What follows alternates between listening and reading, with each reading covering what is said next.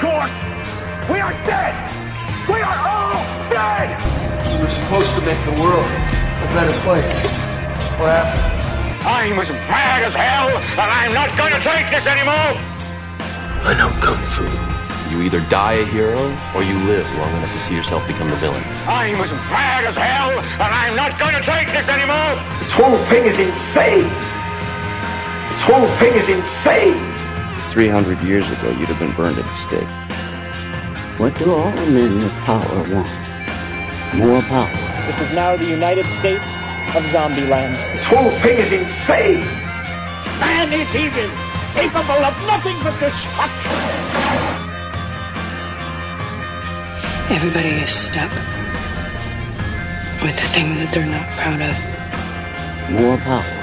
Welcome to the desert of the real. More power. There can be only one. Are you a God-fearing man, Senator? It's such a strange phrase. I've always thought of God as a teacher, as a bringer of light, wisdom, and understanding. You see, I think what you really are afraid of is me. Happy heresies and welcome to the desert of the real. Heresy shouldn't be this much fun, but it is. It just is. Especially with the latest A B Live. Audio version for thee in this eternal now, in this Red Pill cafeteria. It was a delight to host Ralph Ellis at the virtual Alexandria, especially as he shared from his book, Mary Magdalene, Princess of Orange. Get ready for a fascinating investigation of the origins and adventures of Mary. What was her true identity? Did she really end up in France? Why was her story suppressed? And is this censorship part of a more extensive global propaganda? Let's find out. Not much else. Please support if you find value in this show as I figure things out on how to reconnect faltering support with exploding viewership, if it's possible. And keep in mind that the speaker schedule for the Astronosis Conference two, Meet the Archons, is finally here. Join us as we delve into the mysteries of the cosmos and discover how to fight off the Archons. With an amazing lineup of speakers, you won't want to miss out on this incredible experience. Get your tickets now and secure your spot at the conference. Hope to see you there at the end of June on John the Baptist Feast Day. Other than that, let us to our latest A B Live. Write your own gospel, live your own myth.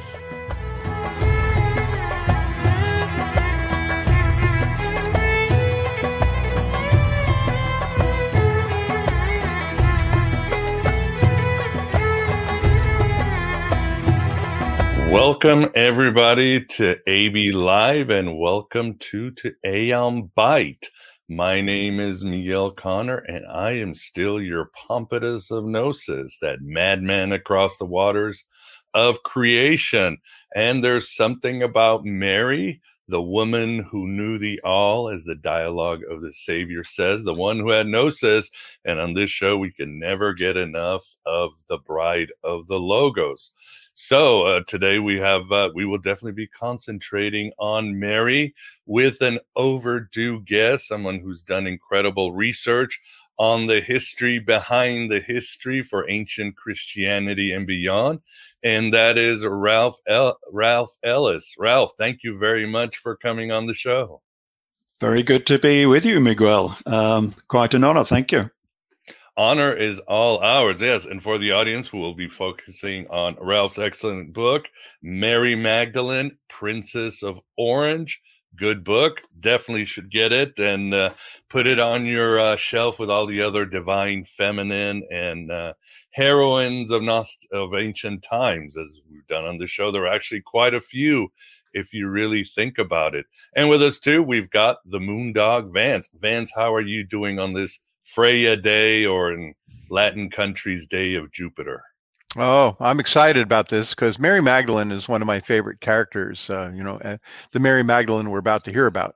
So, you know, wise person, and it makes up for all the misogyny of the Orthodox centuries, right? About putting women down. So women are so intuitive, so it's natural that Mary Magdalene uh, is actually is portrayed as, I believe, Ralph is going to tell us. Oh, indeed. Agreed one hundred percent. Well, awesome. Well, people are going into the chat room as always, or definitely moving on. Please super chat your questions for Ralph and we'll get to them, or any comments that you have. We will put them on the board. Uh, we want to hear your voice because you guys usually always, not even usually, come up with some excellent questions. And other than that, uh, great shows coming up next week. Uh, in a way, we will continue the theme, as next week we'll have a normal podcast, uh, an audio podcast with the amazing John Michael Greer, where he talks about the Cathars, the Holy Grail, the Nascines, and puts it together how these groups were basically smuggling this ancient mystery rites from Eleusinian, the, the mysteries of El, Eleus, the Eleusinian mysteries. And this was actually a tech, not just for spiritual growth, but also for healing the land. And then after that, we should have David Block joining us in a week to do his third in his series about these enigmatic deities, Lucifer, Prometheus, uh, Azazel, and all that. So a lot of good content coming, and I really appreciate those of you who support this podcast. If you find value, help out. We need your help more than ever. So uh, not, no, can't think of any other uh, housekeeping right now. So let's get to the meat of the matter. Well, Ralph, tell us about uh, how you came interested in writing this book and in Mary Magdalene, or a little bit about your work in general. Yes, well, I've been writing since, uh, well, forty years, I suppose. Uh, the first chapter I wrote for my Jesus, Last of the Pharaohs, I wrote when I was fourteen. It wasn't published until much later, of course, so I've been interested in these topics for a long, long time. Um, started off with the Old Testament, Um, because I saw some similarities with the historical record there. And then I moved on to the New Testament because we have the same problem in the New Testament. All of these characters are missing from the historical record. You know, Jesus, Saul, Mary Magdalene, Mary the uh, uh, Mary the Mother, all missing from the historical record. Now, hmm, reading the New, New Testament, it seemed to be sort of historical to me. But the problem was nobody can find these people in, in history. And uh, eventually I found this, well, I suppose I found this, the beginnings of this back in nineteen ninety-seven with my Jesus, Last of the Pharaohs, where I, I, I sort of looked at the Gospels looking for Saul, Saint Paul. And, okay, it's a long story. We won't go into it now, but I believe Saint Paul is Josephus Flavius. Now, that changes a, a great deal of things because it makes the gospel story more historical, because now we have a historical author. Um, the two lives of these two people match very closely, very closely indeed. The only thing that changes is the date. So we're no longer talking about A D twenties and A D thirty crucifixion. We're now talking about A D sixties and an A D seventy crucifixion, because there was a very famous crucifixion in A D seventy. Um, and that's all to do with the Jewish revolt. And then, of course, having written all of these books, the, the nature and the, the historicity of Mary Magdalene and Mary the Mother came, came up. Now, they're much harder to actually investigate because we, we we sort of run into mythology very quickly rather than real history. Um, but there was quite a lot of information that could be found, and so I was uh, I, I was looking at this information and trying to trace her history back into France. Um, but the first thing that really, I suppose, came up was was following on from my other books that these were important people. Okay, we're not talking about a pauper prince of peace. We're not talking about shepherds. Uh, we're talking about very important people.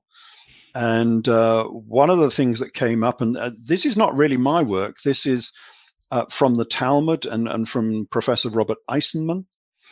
Um, and he identified um, Mary Magdalene as being Mary Boethus, Mary and Martha Boethus. And that was very interesting. And he goes into this in some detail with an awful lot of evidence from the Talmud. But that changes everything. And it changes everything so much that when I congratulated um, uh, Professor Eisenman about this, he said, no, no, no, I'm not saying that they are the same person. Um, I'm only saying that they based the history and the life of Mary Magdalene upon Mary Boethus. Uh. And the reason he says that is that Mary Boethus is an A D sixties character. We're back in the A D sixties again, as often is the case when you, you start looking at this. Um, but I think he's actually right, although he can't grasp the uh, the end of his research that they are the one and the same person, because Mary Boethus happens to be the richest woman in the Near East in the first century. So here is a woman who had a dowry when she got married. And of course, Mary uh, Boethus married Jesus. Her husband was Jesus, Jesus of Gamala, Gamala Cephas, who became the high priest of Jerusalem. Again, like Hebrews seven says that Jesus was high priest. Um, so Mary Boethus, when she got married, she had a dowry of one million gold denarii. She was the richest woman in the Near East. That's in, in today's money, that's um, approximately twenty billion dollars. Wow. Just but as Ralph, a dowry. Ralph, no. uh, w- why was she rich? She came from a lo- uh, royal line. Uh, I'm sure she wasn't uh, dealing with Bitcoin. There had to be nobility, right? She came from the nobility. Yeah, she came from the nobility. Now, um, her father in this case um, will be Simon Boethus. Mm. And remember from the Gospels that Mary and Martha lived at the house of Simon? Yeah, that's true. And the father of Mary and Martha Boethus was Simon, Simon Boethus. Uh, you know, this all matches very closely, but of course the Gospels and the priesthood will not admit, of course, to Mary and Martha being the daughters of Simon Boethus, because he was one of the very richest of the aristocrats within um, Judea and Syria. And he was also involved in the Jewish revolt.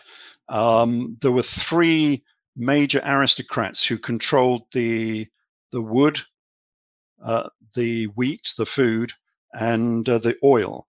And, of course, they were like the oil magnates and the uh, coal and oil magnates today. Um, you can't live without oil. You cannot live without wood. And so they controlled these uh, products, and they were immensely wealthy.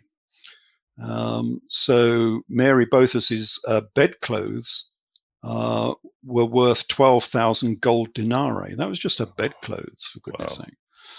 Um So, and she married, as I say, she married uh, uh, Jesus, Jesus of Gamala, uh, Gamala Cephas, and Jesus of Gamala was the leader of six hundred rebel fishermen. Now, who was the leader of fishermen in the uh, first century? I think we can guess who that was.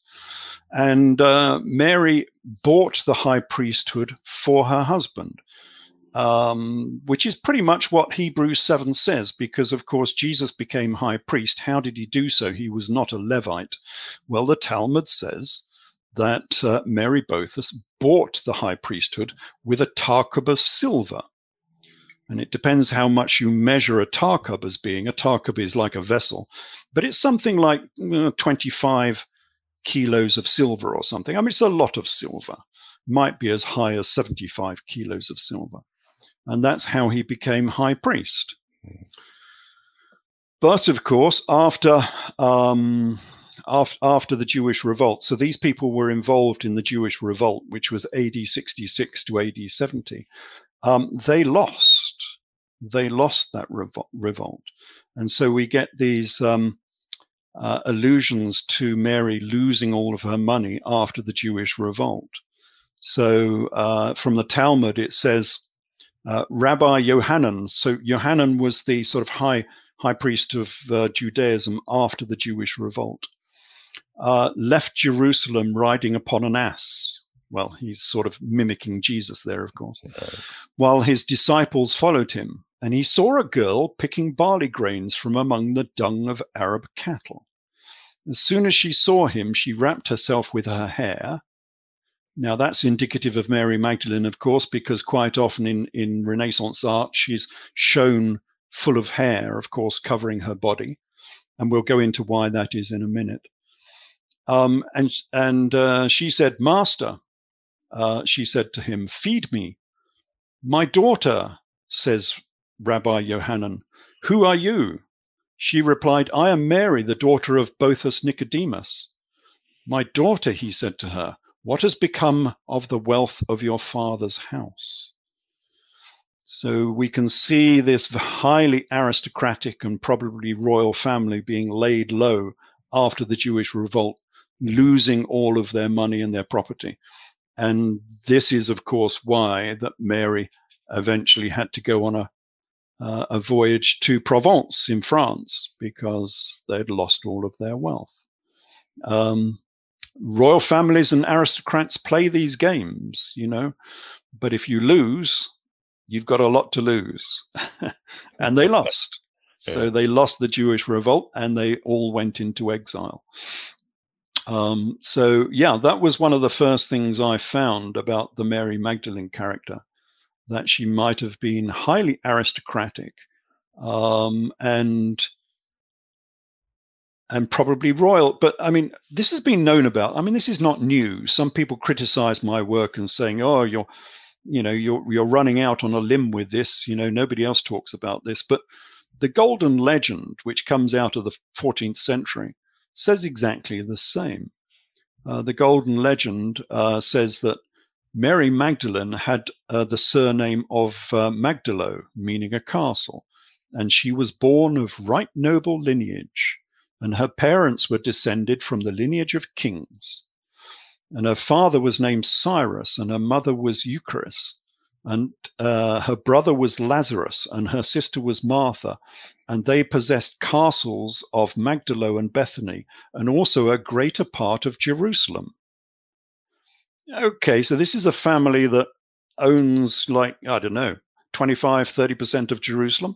Yeah. Um, and it goes on to say all of these things they shared among them, so that Mary owned the castle at Magdalene, Lazarus owned the um, part of the city of Jerusalem, and Martha had her part of Bethany.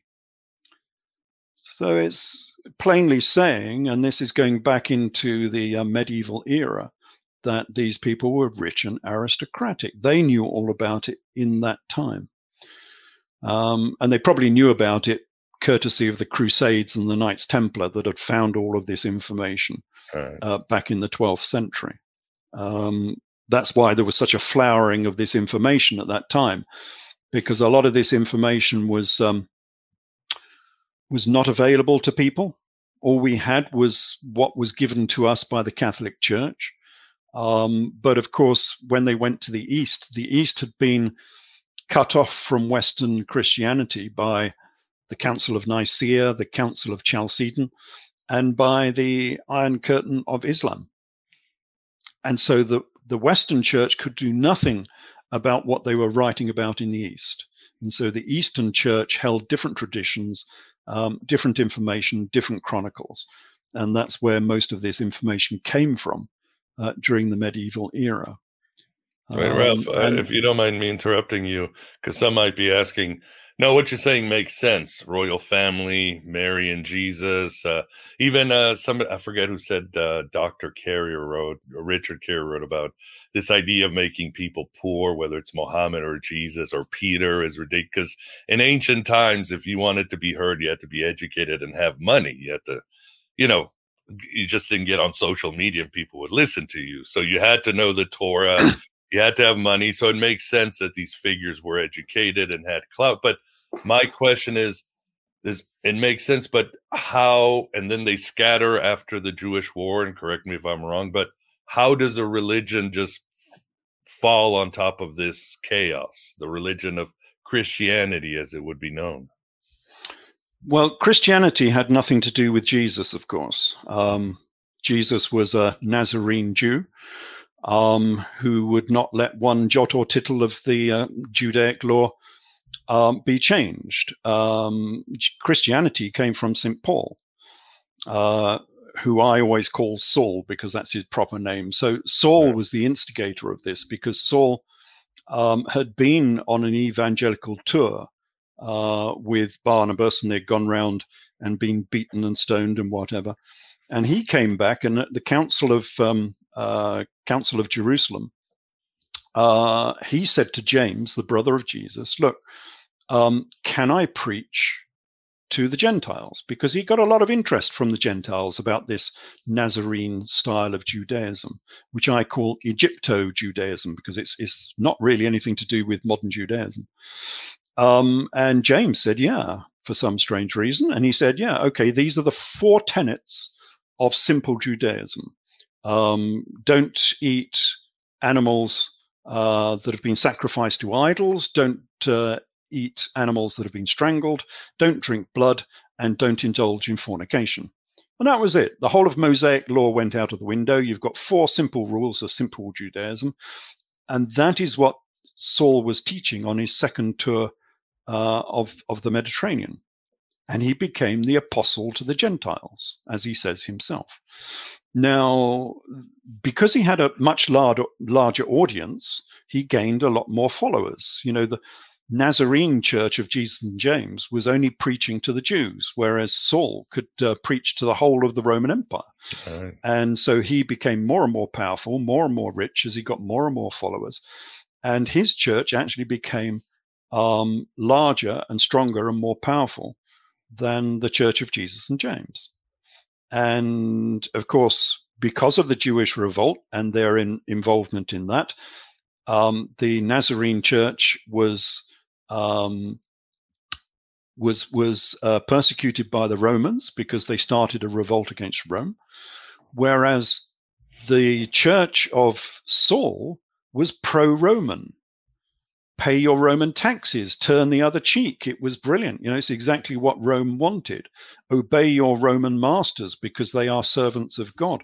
This was just perfect. So Rome promoted the simple Judaism uh, of Saul and persecuted. So the, the only persecution that was going on uh, was against the Nazarene Church of Jesus and James. Mm. Um, and so it was from the simple Judaism of um, of Saul that we get Christianity.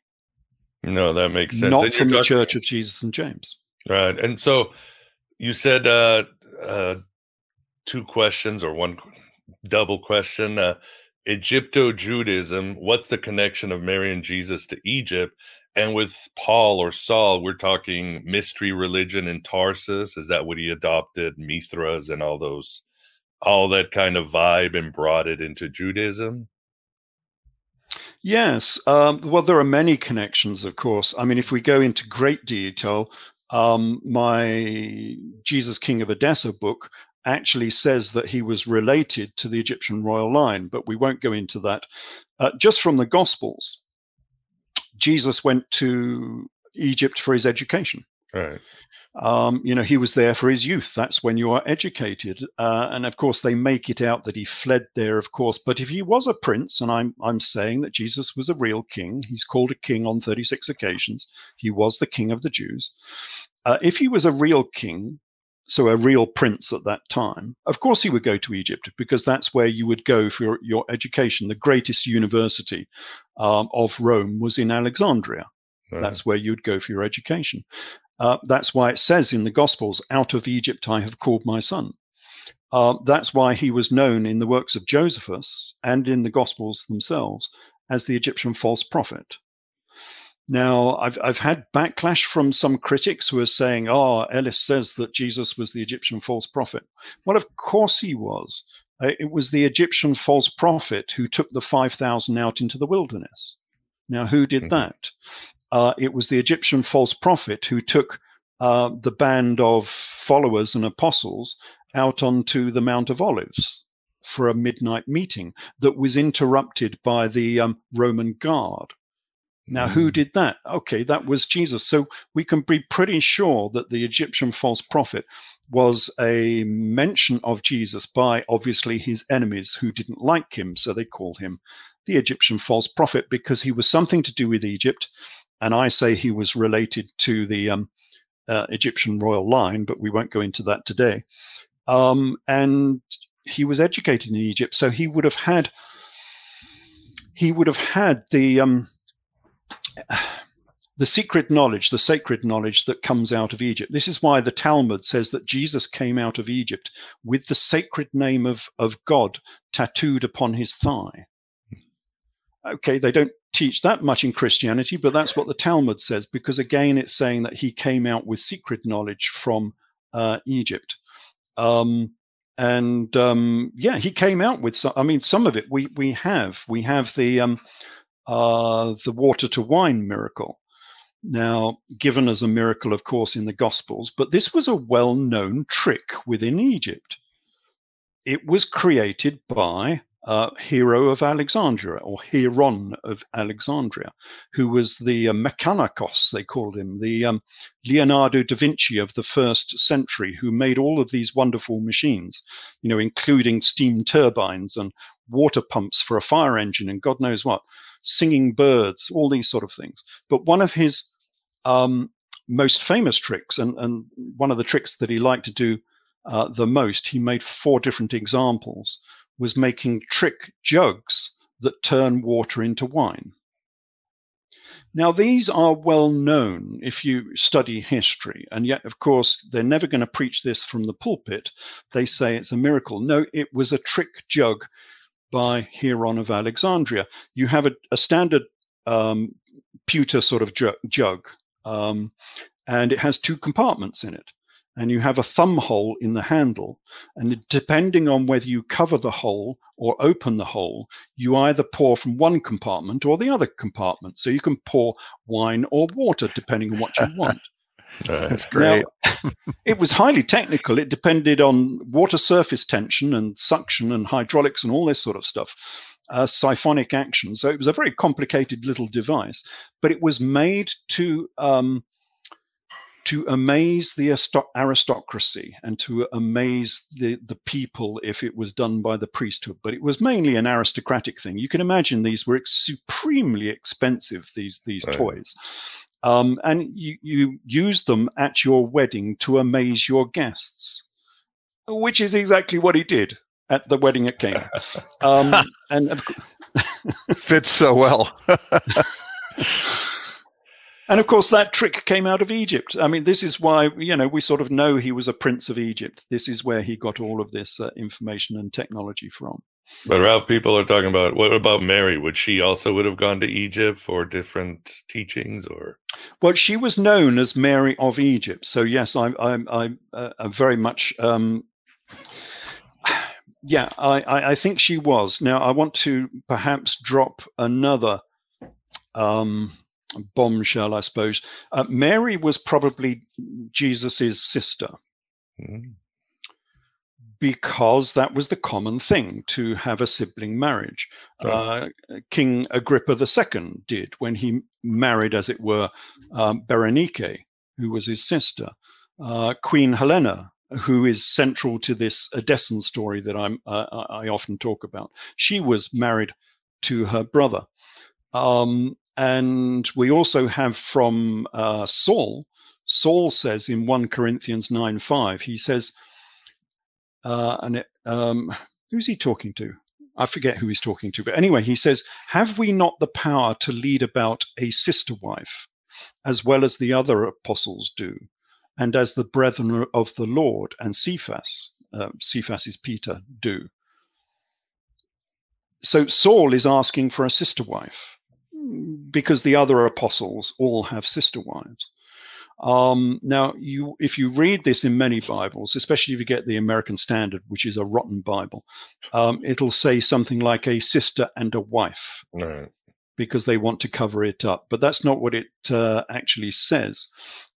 Uh, it's an Adelphi Gurney, I think, if I remember correctly, in the Greek.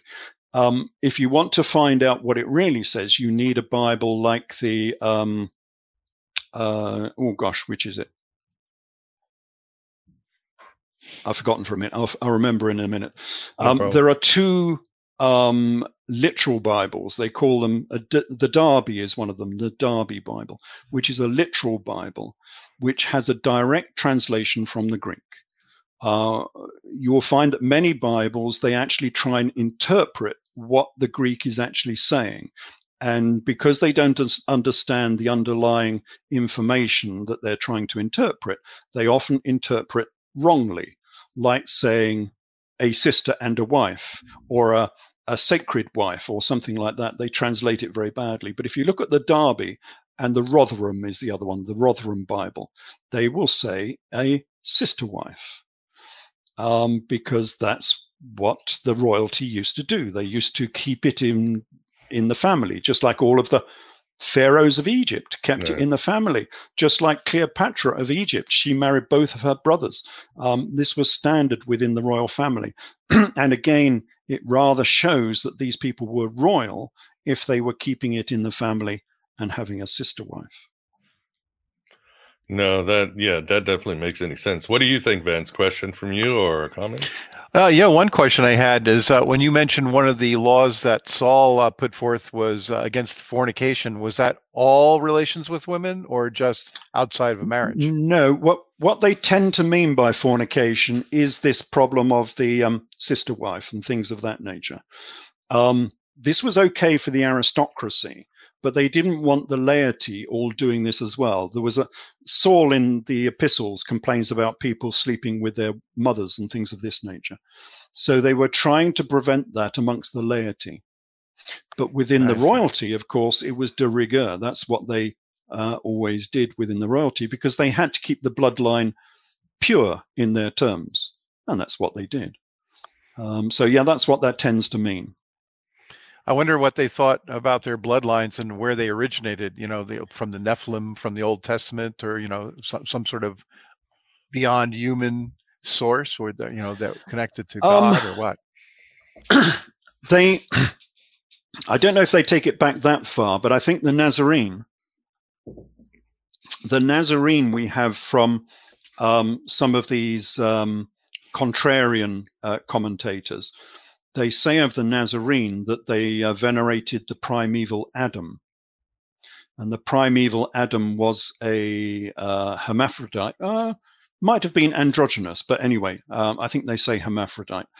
Um, so uh, a non-male, a non-female ancestor. Um, I get the feeling that when they're talking about that, because we don't know who this primeval Adam was, um, I think they're talking about Pharaoh Akhenaten. Oh. Because if you look at Pharaoh Akhenaten, he is androgynous. He has no genitalia. He has sort of wide hips of a woman, a small bust, and a very st- strange shaped body, et cetera. I think they're talking about Akhenaten because Akhenaten was the first of the monotheists. Uh, he was something to do with this royal line because the god of uh, Israel is called the Arden, and the god of Akhenaten was called the Aten or the Ardon. So the the is the Israelite god name is the same god name as Akhenaten was using. So we can be sure that they knew about Akhenaten. There was something to do with Akhenaten. I mean, uh, Psalms, Psalm one oh four, I think it is, is a copy of the hymn to the Arten, written by Akhenaten himself. That's in the Bible.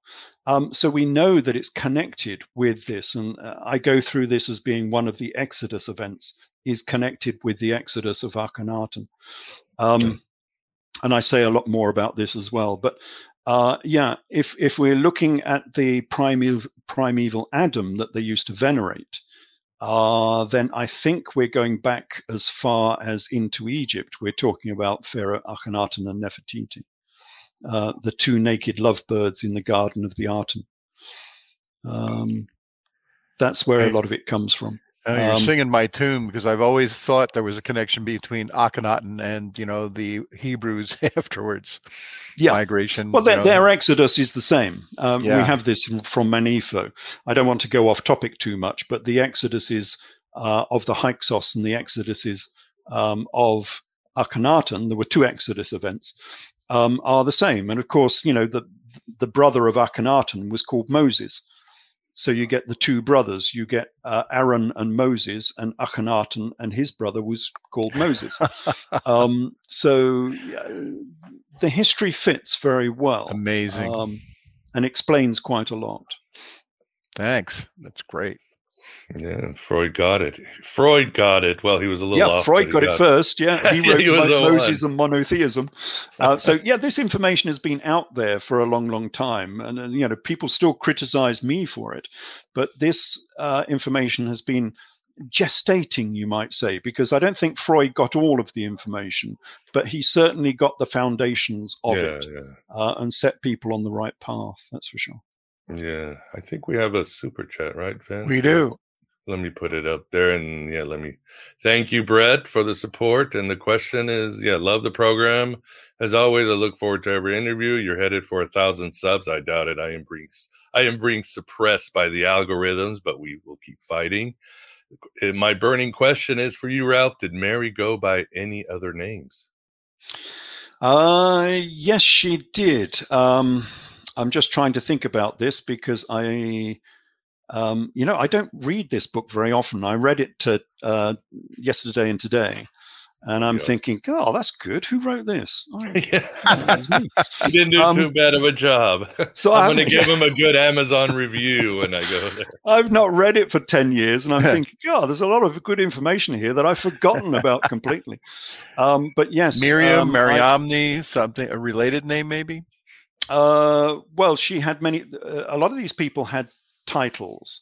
So she was known as the Ma- Mari Star, um, uh, Stella Maris and things of that nature, the sea star. Um, so by being the sea star, she was actually the, uh, an incarnation of Isis, Aphrodite. Um, she was the, um, the Queen of Heaven. But these were titles that were thrown down the ages. And so that um, uh, her mother would have been, her, her grandmother would have been called Urania, in, in my view, this family that came out of Egypt and out of uh, Persia. Uh, the, the family name was Urania, meaning the heavens. So she was the Queen of Heaven, the Queen of the Stars, the Queen of Sheba. The Queen of Sheba means the Queen of the Stars in Egyptian. Um, and these were the titles that these people had. And um, that's why, uh, perhaps if I can show some images, that's why we get these, share screen, we get these. You want to do it or I can do it? Yeah, I was just going to do it here, if you don't mind. Sure, uh, of course, of course. But I've got to move it into the same screen, otherwise it won't pick it up. So right. Let me just quickly do this. Uh, I had it on the wrong page. Okay, so now if we do that again. So, share screen, share screen, share a window, share that one. Okay, that should be coming up. Bingo. All right. You're in control. Ah, so, yeah, like that's my Mary Magdalene book. Um, the next photo is just showing that um, she's always dressed as a queen, of course, because she really was royal. And she's dressed in gold, which is important. Uh, we'll come on to that in just a few seconds. Um, and she is the Queen of the Stars. And, of course, she is the Queen of the Stars because she is the Queen of Sheba. The Queen is the Queen... Queen of Sheba is the Queen of Heaven. Sheba in Egyptian means star. So she's the Queen of the Stars. And note, there is one, two, three, four, five, six, seven, eight, nine, ten, eleven, twelve stars. Hmm. Mm. We'll, we'll see why that is in a minute. um, so here she is again. This is Magdalene because she's in gold. Uh, this is why you can swap between the two Marys, because these titles went down through history.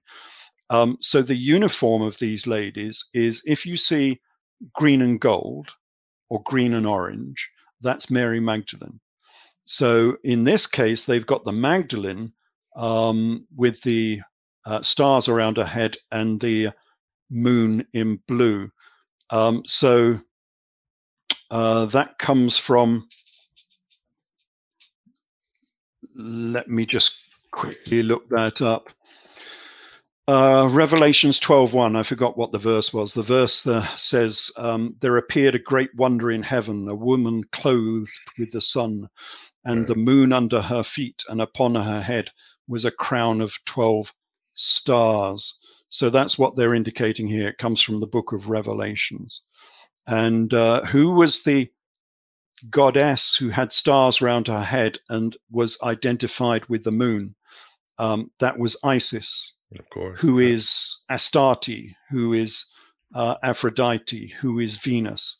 So this is um, Mary, in this case Magdalene, being um, being pictured as Aphrodite. Um, but then we go, the more common imagery is this one. This is a very Catholic romantic. Now, this is Mary the mother, because she's in blue and white. And uh, that's the uniform difference between the two of them. Um, again, with the twelve stars, and she's yeah. standing on the moon. And, and the you'll see this in a lot of cathedrals. This too. comes from Ljubljana. This is way down, you know, um, in the former Yugoslavia. And again, she's standing on the moon. This is Mary the, Mary the mother. Um, as Isis, as Aphrodite. Um, and, of course, in Greek terms, she is Urania. And this is the Greek Urania, who, again, is the queen of heaven, as it were. She is a muse, the muse of heaven. And you can see the stars uh, above her head, and she's in the blue and white because she's in the blue and white of the uh, a summer's day of blue with white clouds. She is the queen of heaven. Um, and so w- I was going to show another one um, before going to that. Somewhere here we have a zodiac. Uh, I don't know if people know that the primary symbol of Nazarene Judaism was the zodiac, because that's not taught very much. I didn't find out about this immediately. It took a long time before I found out about this. But all over uh, Judea, they are these ancient zodiacs.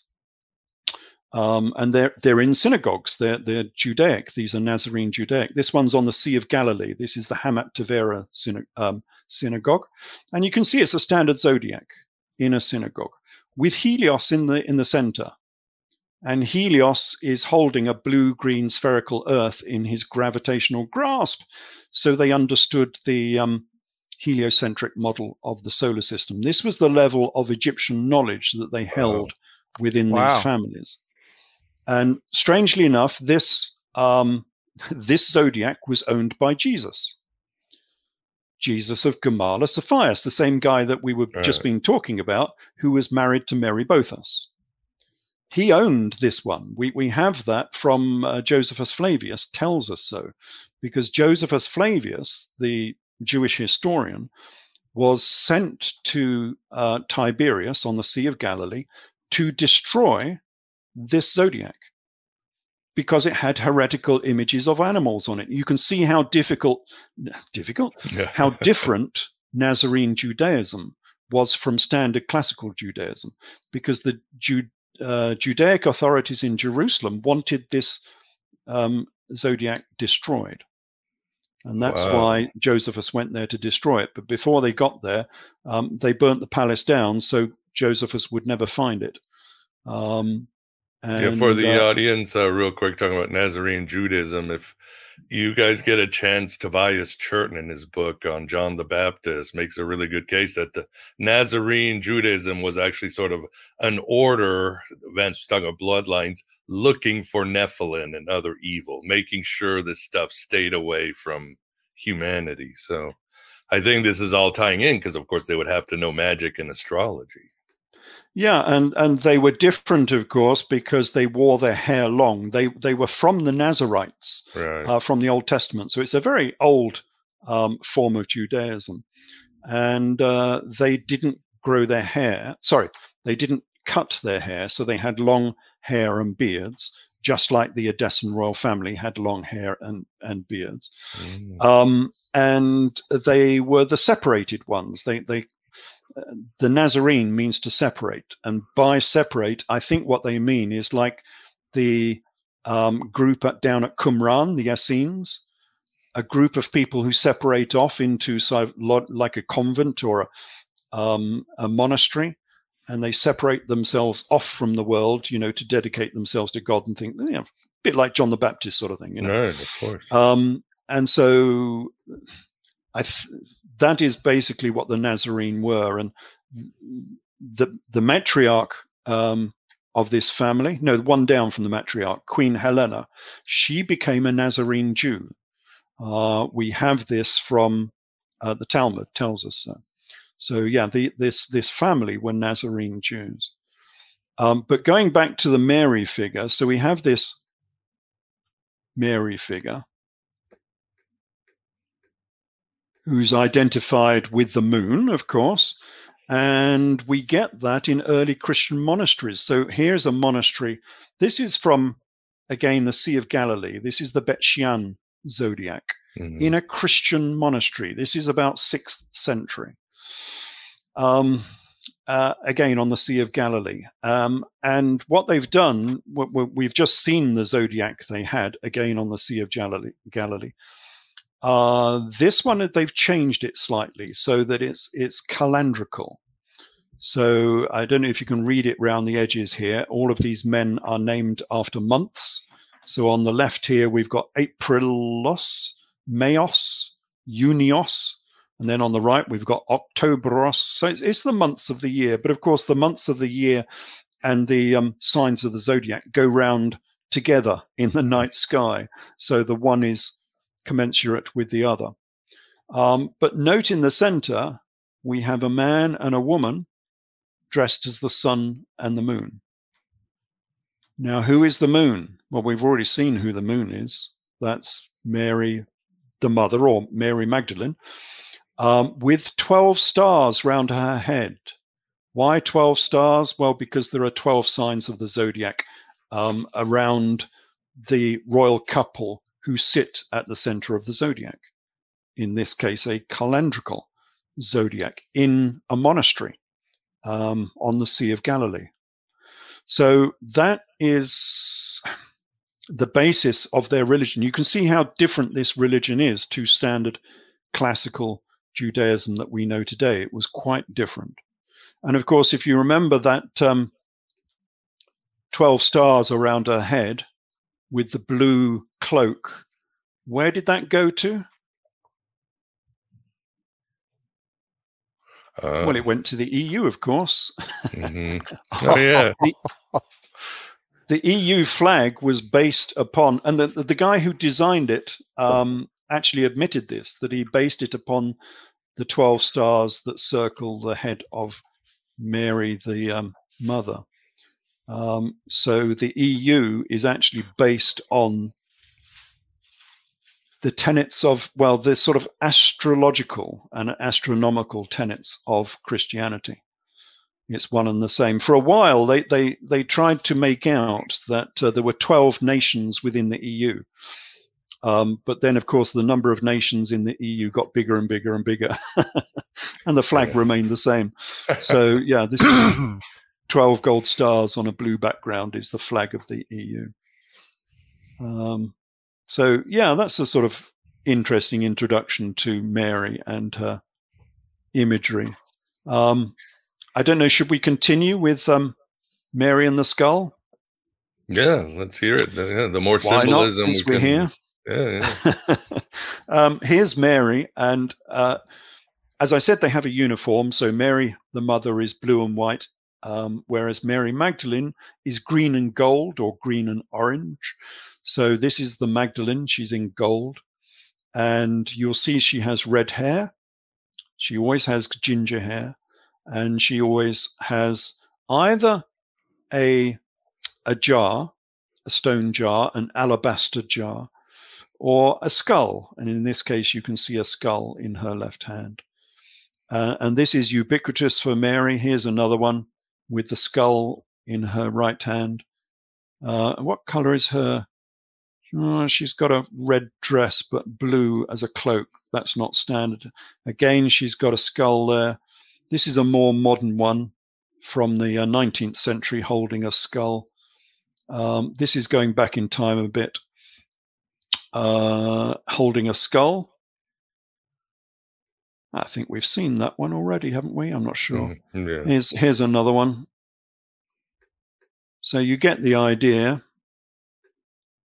Mary holding a skull, and it gives an idea of the symbolism of, of which is what we find in these um, ancient imagery. Uh, most of this is um, from the medieval type era uh, or Renaissance era. Uh, there is symbology, and you've got to try and understand what the symbology is.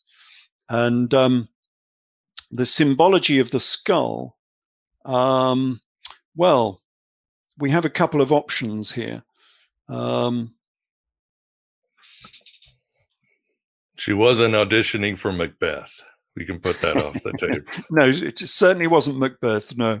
No, sorry. Um, I'm getting the wrong. I'm even getting the wrong Shakespeare. Hamlet. She wasn't auditioning for Hamlet. Yeah, it was. It was Hamlet, wasn't it? It was in yeah. Denmark, yes. Um, so, Mary with a skull. Well, if, if you read um, uh, something in, in an art gallery, they'll say it's the penitent Mary. Uh, she's contemplating her mortality, and that's why she's holding a skull. Um, but I, I don't believe it's that at all. It's because uh, in Latin, a skull is a calvaria, Calvary. Um, in Hebrew, it's Golgotha. Mm-hmm. And so, of course, Jesus was actually crucified at Golgotha or Calvary, which is the place of the skull. So quite simply, this is just Mary uh, Magdalene indicating where her loved one was um, mm. was crucified, at the place of the skull, and that's why she's holding a skull. But just to add to that a little bit, in in France in in later centuries, uh, Falion, who was one of the French um, poets and so on, he wrote um, about the city of Orange and so on, that we're going to talk about maybe later. Um, he said it was a pot en tête, a, a, a vessel of the head. Well, because it's a skull, it's a vessel of the head.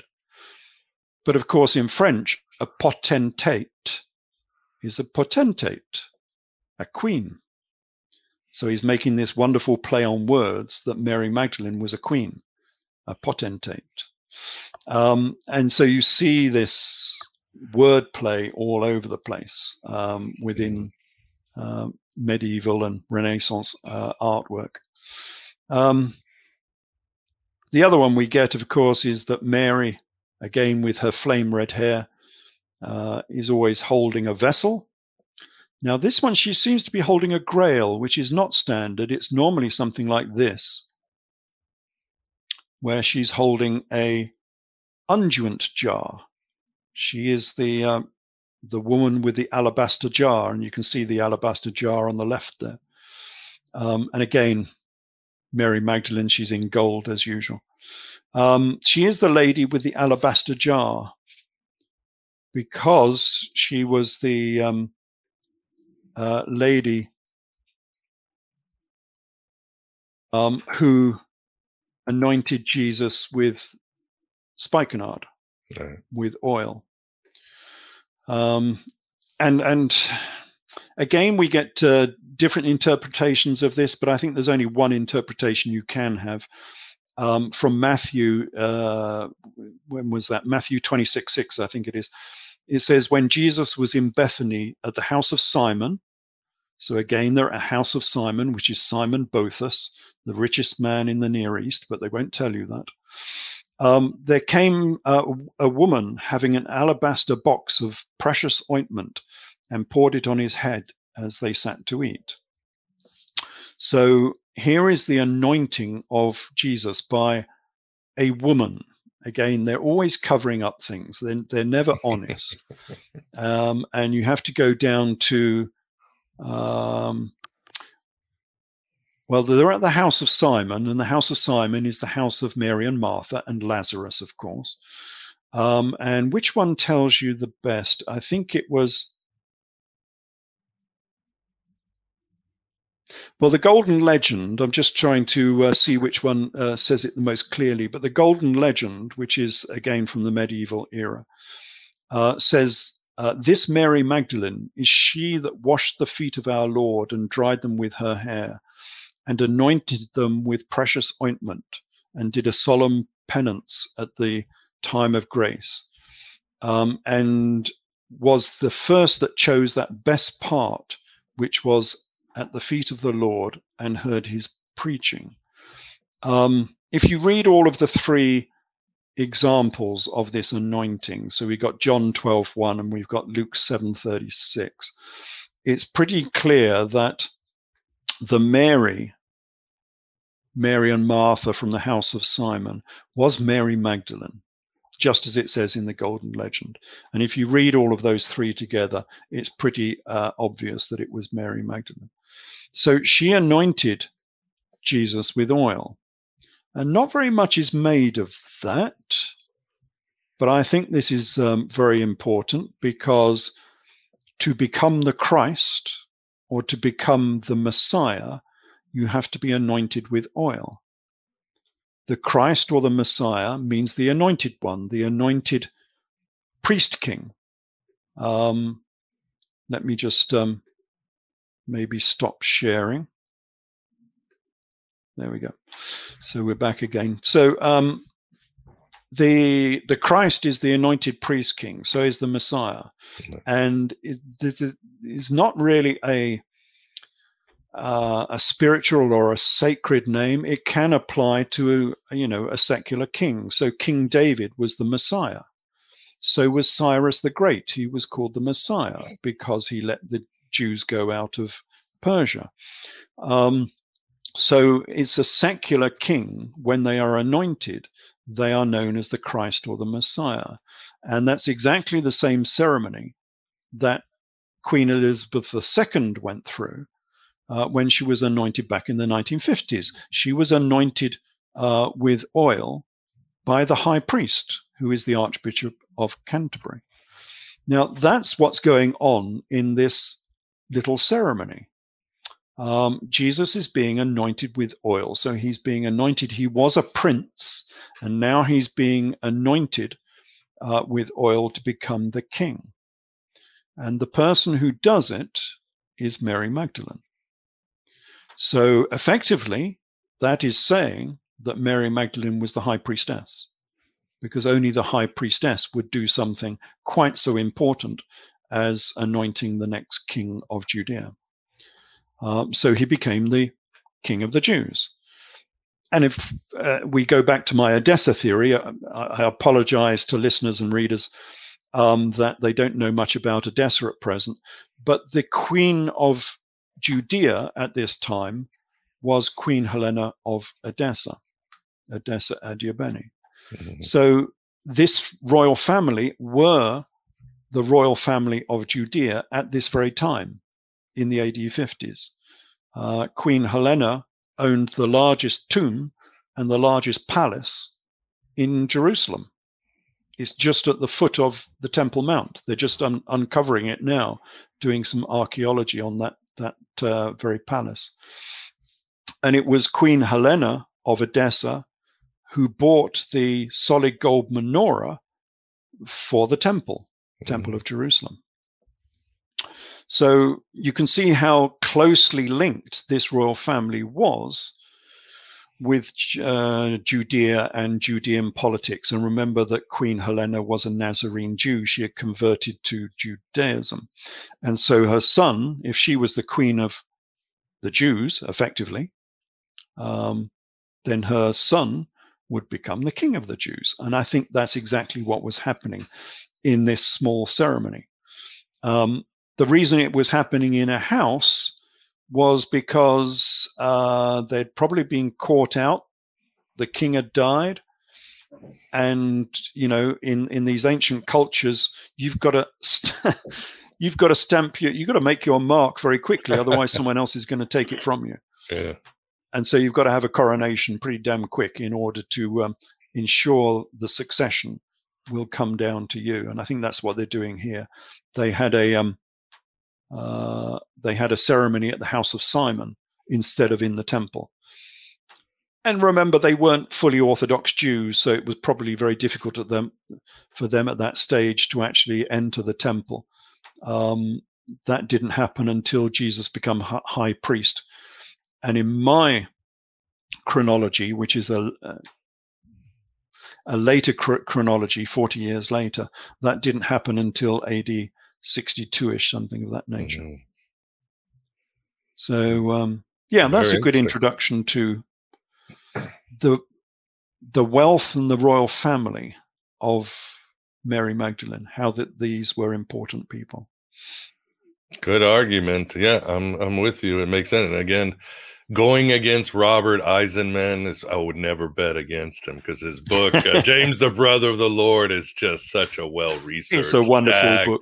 Yeah. It's um, so but where he got there, all but the last hurdle, because he would not say that um, Mary Magdalene was Mary Boethus, because they are in the wrong era. They are forty years displaced. Right. And he couldn't overcome that hurdle. So he had to say the history of one was based upon uh, the life of the other. Right. Um, but if you understand that this was an A D sixties story, not an A D twenties story, then it all matches.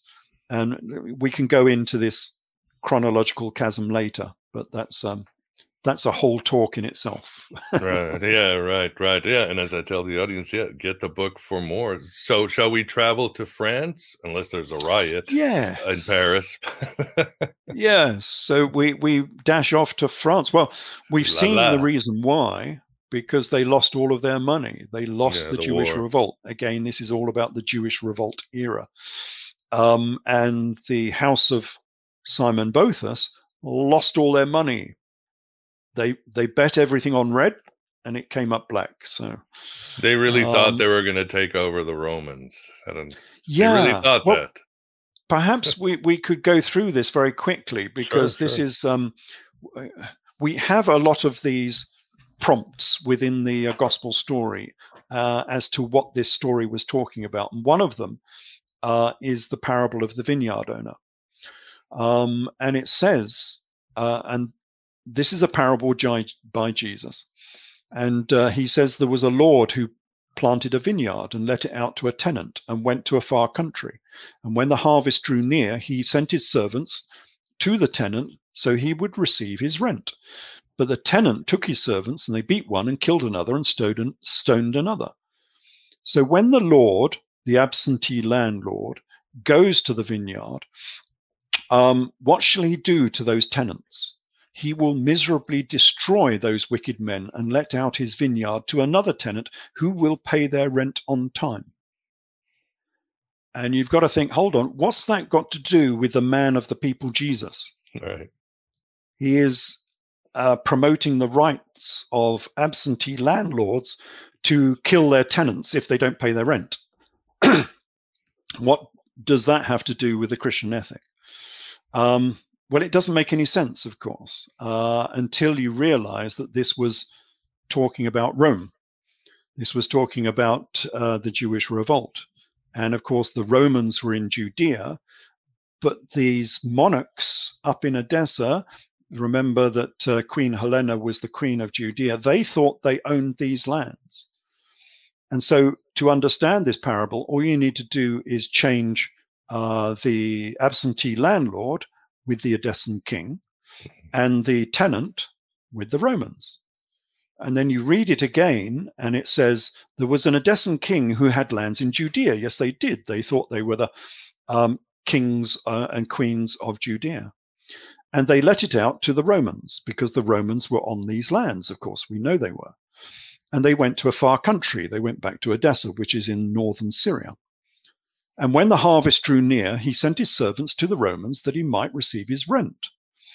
But the Romans took his servants and beat one, killed another, and stoned another.